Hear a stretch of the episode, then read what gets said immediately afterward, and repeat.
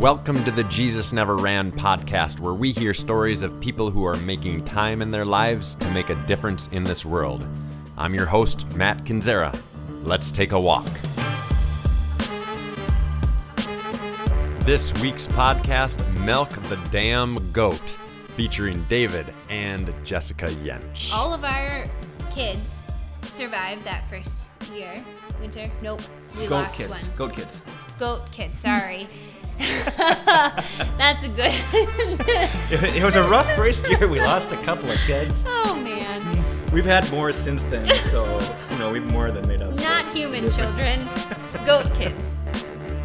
Before we jump into this week's podcast, I want to remind you that taking care of ourselves is key to taking care of this world. However, it is unbelievably difficult to find the time to get to a yoga studio or to a gym, and no one likes being surrounded by a bunch of strangers while working out. You could work out at home, but it's nearly impossible to stay motivated, and let's be honest, searching for good options on YouTube is enough to make you want to give up before you start. I've got good news. TDH Virtual Experience has got you covered. Experience a class setting virtually on your terms. Enjoy yoga, boogie fit, dance, fitness, and even ballet and tap dance classes simply by logging into your account.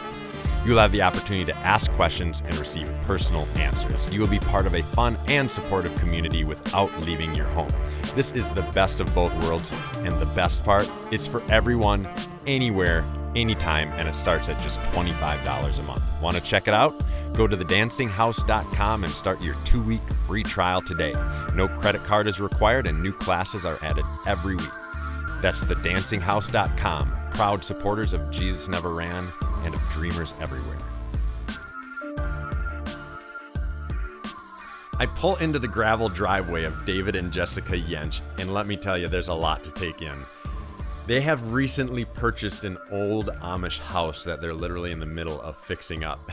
And I don't know what you know about the Amish community, but one of their beliefs is that they don't believe you should have electricity in your house. So when you buy an old Amish house, one of the first things you need to do is wire the entire place. So when I talk about a project, a fixer upper project, this is a huge project that David and Jessica are in the midst of. And when I look around outside, I also see projects going on out there that you can tell that there's a fence that's just been put up. And this fence is meant to keep all of their animals from running around the countryside wild, I suppose. So David comes to greet me. He walks out on his front porch. And the amazing thing about David is that he could easily pass for an Amish guy because he has this extremely impressive, huge Amish looking beard.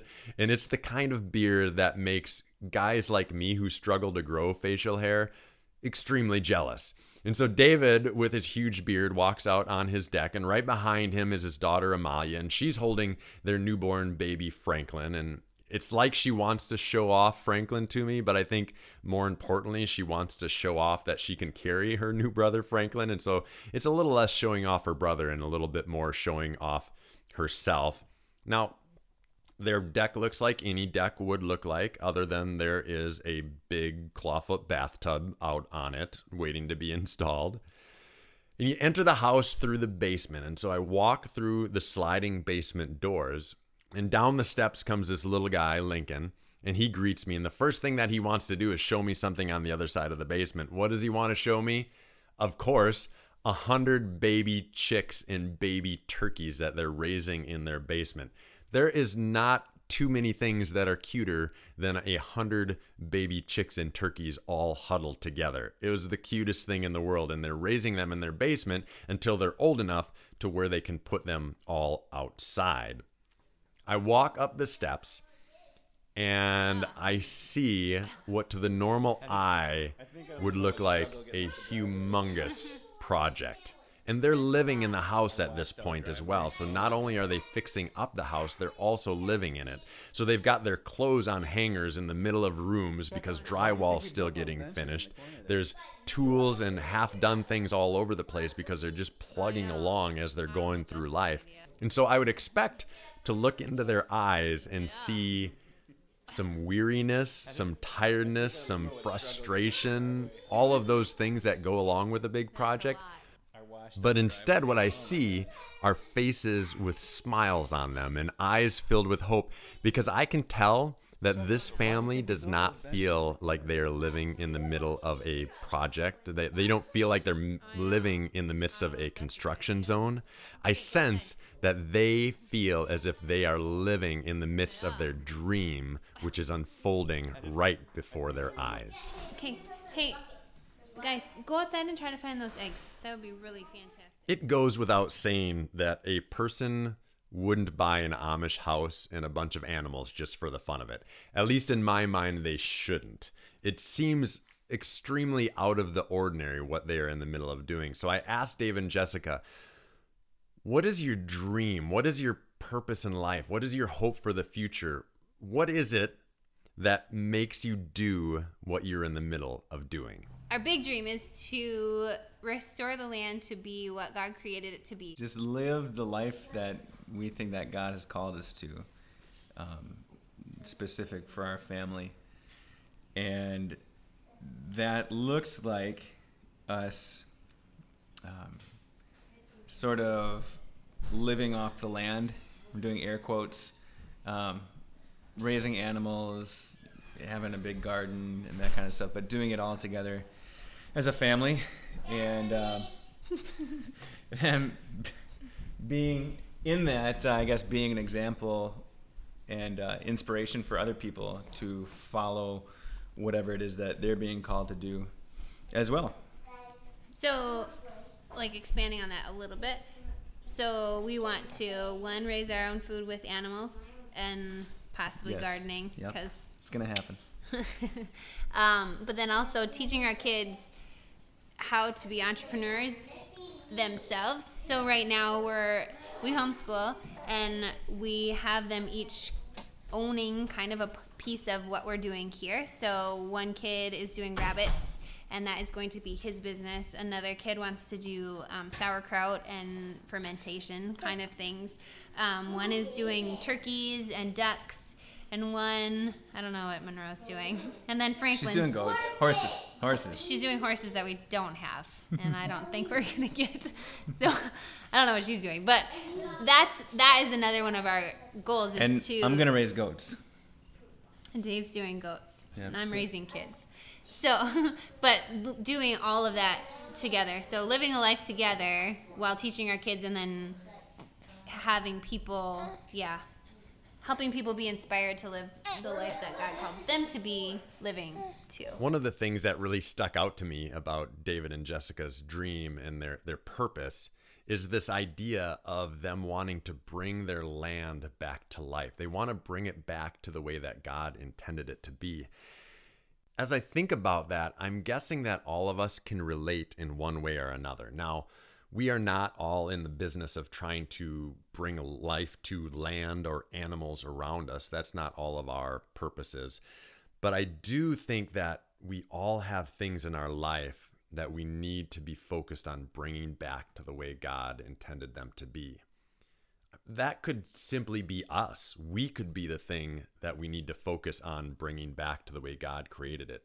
It could be a dream that we have deep down in our heart somewhere, something that we've lost over years and years of just living life. And maybe that's the thing that God put in our hearts that we need to work really hard to bring back to life. And the other thing that I'm really struck by is that their dream is way bigger than themselves. I love that it includes their kids. And I also love that they want to do what they feel purpose to do, not just for themselves, but then they want to take that and allow others to see it so other people can go after whatever it is that God is asking them to bring back to life. I think any dream that has a purpose just within ourselves is ultimately going to be a huge disappointment. But a dream that includes other people beyond ourselves, that is the type of dream worth doing crazy, beautiful, amazing things to accomplish.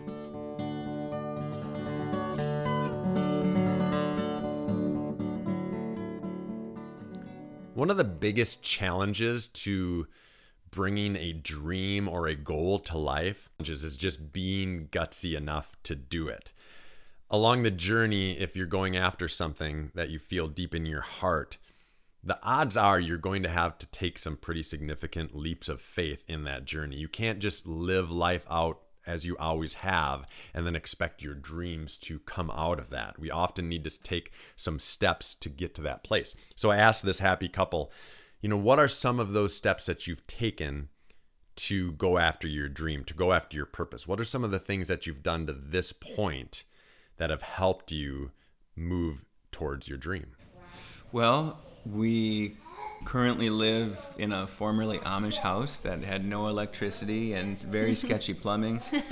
and when we bought it, so we're sitting in a semi finished house and Yeah. and it's like we camp in our house um, basically. A little bit. So that's maybe uncommon and atypical. But um, before that, I guess we we've never been afraid to move away from security and um, go against what the majority of people think we should do. Um, That's true. yeah. For example, when like the first big leap for us was me. I had just gotten. Well, I had been teaching in a public school system for three years, and knowing what I know now, that's really a kind of cushy job. No, it, it's not a bad thing to have, because you get three months off in the summer, and like, man, who doesn't want that? Anyway, um, I, we we moved because we wanted to f- get a better price on land. We were living in the Madison area, and I, I left a, a very secure job, and um, without having any job lined up. We had a house that hadn't sold, and we moved away from it And didn't sell for with, like a year and with a half. With no prospects for anything really because we wanted to um, get started because there's only so long you can think about things before it's either going to happen or it's not We've probably all heard that adage that says you have to give up good to go for great. And when I say it out loud, it sounds a little bit corny. I realize that. But what I've realized is over the years, I've met a lot of people who are not happy with their lives. And one of the factors that is similar across the board of people who are not happy in their lives is that they've accepted the good in life. But the problem with good is that good is not inspiring. You're not going to run into somebody doing something good and be overly inspired by it. Good doesn't spur you on, good doesn't make you want to stand on your desk and be proud. Good is a bit mundane what makes you want to be proud and what makes you spur others on and what makes you want to stand up and shout out loud what you're in the midst of are great things. And greatness looks like being willing to quit your safe job, like David did, in order to go after something that's so deep rooted in your heart. Greatness looks like being willing to relocate your family because there might be another area of the world that makes more sense to go after your dream.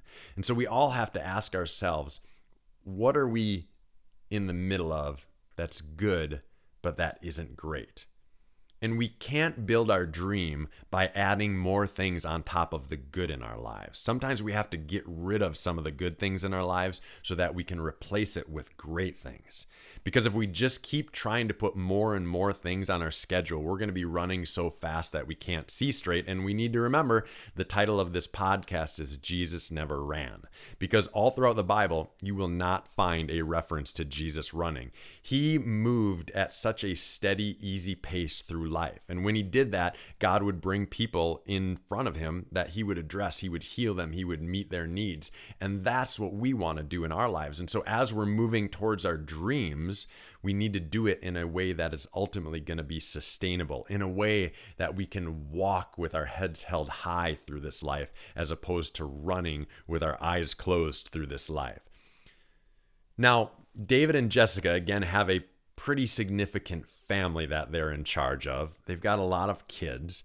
And when you're doing things like quitting jobs and relocating, I bet that they have had thoughts go through their minds, such as, what if we fail? we've had some some pretty large failures Yeah. and in the end thankfully because it could have been worse very easily. I won't get into the details, but like some serious. Read our blog. some 'cause we'll get into I don't details even know if it'll be released on the blog. It might be too soon. I don't know, because there might be still some people that are out there that are wanting to. I'm, j- I can't say anymore.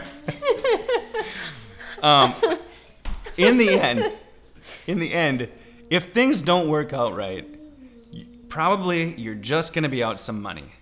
Yeah. People print more money every day. That's from um, Willie Charlie and the Chocolate Factory. Oh yeah. Yeah. It's the golden ticket. Charlie was gonna give away the golden ticket, and the, Oh, yeah. the crazy uncle was like, "There's only five of these, but people print more." money." Like, you know, in the end, if you if you fall flat on your face, you're just out some money. You can get more of that, Mm-hmm. but you can't get your time back, and you can't get your life back. So do it. Amen. I agree.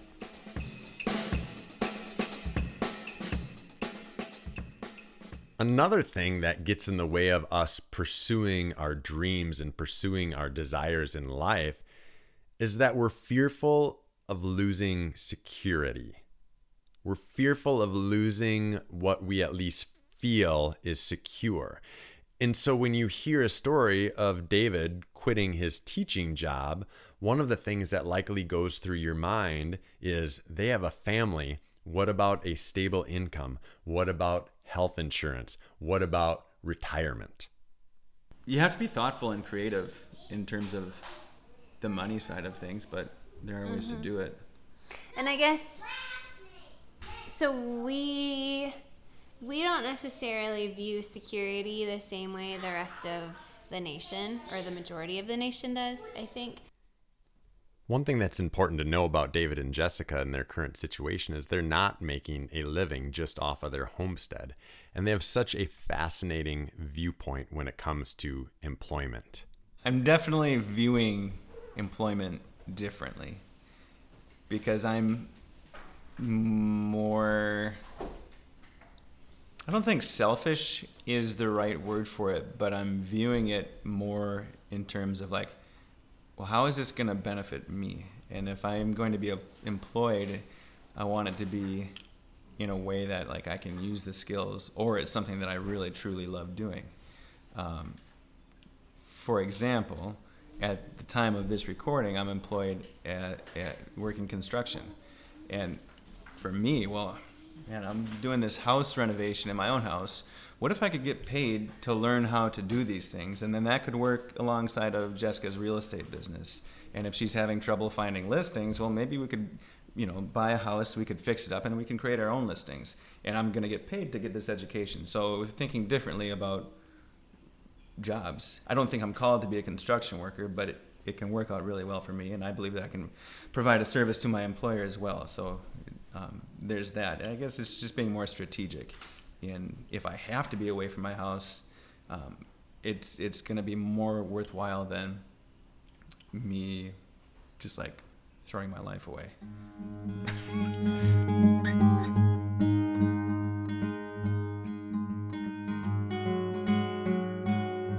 I can remember several times in my life when I was standing on the edge of a dream or an idea and I was looking into this unknown space with equal parts excitement and fear, just not quite knowing if I had the ability or the gutsiness to take that first step.